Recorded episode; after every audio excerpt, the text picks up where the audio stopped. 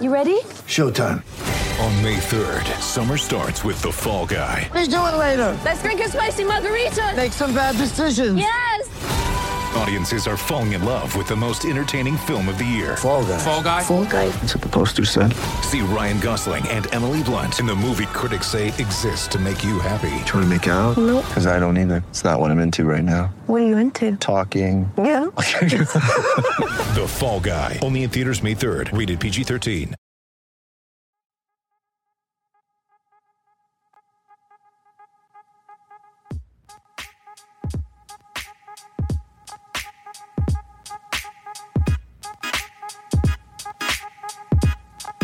What's going on, people? Welcome to the post-game number crunch. As usual, I'm your host, Jake Painting, creator of the Howls and Growls Timberwolves newsletter, and this podcast is proudly brought to you by Canis Hoopus and S B Nation. If you'd like to subscribe to Howls and Growls, follow the link in the show notes or head to howls and growls dot substack dot com to grab a free trial or a three dollars per month subscription. I know I am like a door-to-door salesman just kind of pestering you guys with the Howls and Growls stuff. But I'm having a lot of fun over there after games, especially games like this one. And I think my writing is currently the best it's ever been. So please consider jumping over and having a look. But really, this team can make writing about them incredibly easy. I mean, they can make writing about them incredibly hard as well. But on nights like this, it does really feel like a walk in the park. Of course, we are talking about the Timberwolves' one nineteen to one fourteen win over the Golden State Warriors. Another overtime game, another thriller, but this time Minnesota sneak off with the win after trailing by as many as fourteen points in the fourth quarter. What a weird and wonderful night. Big game full of big moments. Big moments from Naz Reid. We got big moments from D'Angelo Russell, which was a really nice way to bounce back after a poor game last time out against the Sacramento Kings. And we were even able to get a win on a night where it felt like Anthony Edwards had to kind of trudge through the sludge for most of the night. But I think this win was impressive mainly because it gave us a glimpse into the kind of wins Minnesota can get if they just avoid doing one of the very few things they do wrong pretty much every single night. So, with that in mind, this episode's number is nine point seven, as in the nine point seven turnover percentage the Timberwolves had in this game, meaning the Wolves turned the ball over on only nine point seven percent of their offensive possessions.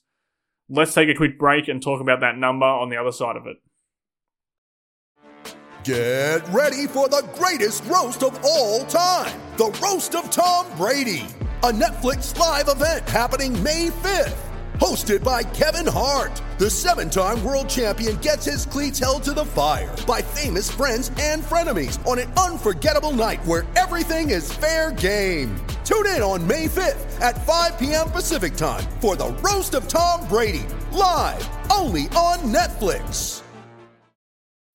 When you need mealtime inspiration, it's worth shopping Kroger, where you'll find over thirty thousand mouthwatering choices that excite your inner foodie. And no matter what tasty choice you make, you'll enjoy our everyday low prices, plus extra ways to save, like digital coupons worth over six hundred dollars each week. You can also save up to one dollar off per gallon at the pump with fuel points. More savings and more inspiring flavors make shopping Kroger worth it every time. Kroger, fresh for everyone. Fuel restrictions apply. So, like I said before the break, the Timberwolves turned the ball over on nine point seven percent of their possessions in this game. That number ranks in the eighty-seventh percentile for all games by all teams this season. So it's a really good number, and most of all, it's a really surprising number because Minnesota turned the ball over a lot. On the season as a whole, the Wolves have turned it over on fifteen point five percent of their possessions, which is the third worst turnover percentage in the league. It's only behind Golden State, who they played tonight, obviously, and the Houston Rockets, who are really bad, even though they did beat the Wolves uh, this season. But the Rockets turned over a ton, so it's a, it's a pretty bottom-of-the-barrel list. I mean, Golden State play a really fast-paced, breakneck kind of style, so they turn the ball over a lot. Minnesota don't play with that same sort of breakneck style, and them turning the ball over is more in the Houston Rockets category of just sloppiness and laziness. So we're talking about from this game to their season average, a four point eight percent difference, which really doesn't seem like a lot. four point eight percent doesn't seem like a huge number, but it's more than the difference between the twenty-eighth placed Wolves and the first placed Toronto Raptors. And as I said at the beginning of this episode, it kind of gives us at least one game's worth of proof that the Timberwolves can win games against really good Western Conference teams. I mean, against the reigning champions, who are playing really well right now, if they're just able to avoid one of these season-long foibles. Because if you look at the numbers in this game, the other foibles were still there. They still only had a one oh five point three offensive rating, which is way worse than their season number of one thirteen point five, which still ranks really poorly overall at twenty-first in the league. And their free throw rate was still really low. The the rate that they got to the free throw line was still really low. That's been the case all season, and Golden State's free throw rate in this game was really, really high, and that's been the case all season. Minnesota's inability to play defense without fouling has been a consistent problem all season long. And on top of all of that, they still didn't get in transition very often, or finish the transition opportunities that they did get, while simultaneously they allowed Golden State to get out on the break a lot and finish on the break a lot. That's been a problem all season as well. I mean, you can even point to free throw accuracy. They ranked twenty-third in the league in that category at seventy-six point eight percent, but they only shot fifty-four point two percent from the line in this game, which is the second game in a row now where they've left a ton of points at the free throw line. It really came back to bite them in the ass in that Sacramento game. They got away with it this game, but it, that's a consistent problem as well, and a problem that reared its ugly head in this game. It's pretty much like those are pretty much the rundown of Minnesota's problems this season. They foul too much. They don't play well in transition on either end. They don't knock down their free throws, and they turn the ball over too much. So you take one of those things away. In this case, it's the turnovers. And this is what you get, a win. If you tack on another four or five or six turnovers onto the eleven they had in this game, do they win? Do they even get the game to overtime? Do they even avoid the doors being blown off the game when Golden State were percolating in that second and third quarters? I'm not sure the answer to any of those questions is yes. The Wolves have been great lately. I mean, they've been really, really great. Obviously, this isn't a groundbreaking stat, but nobody has more wins than the twelve wins that Minnesota have since the calendar flipped into twenty twenty-three.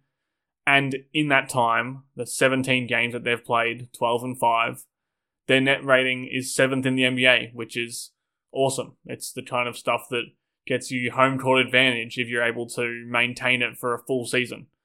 So yeah, they've been really, really good. But I think this game shows how close they are to being really, really great. If every night they could clean up one or two of these bugaboos, then they can beat anybody, and they can do it even if they're not putting together an absolute world-beater performance. I mean, I don't think anybody would say this was the best overall game that Minnesota played all season. They were bad for long stretches, and they were bad because those bugaboos that they've had this season were still there. They still shot poorly from their free throw line. They still committed too many fouls. They still didn't score in transition or stop teams scoring from in transition.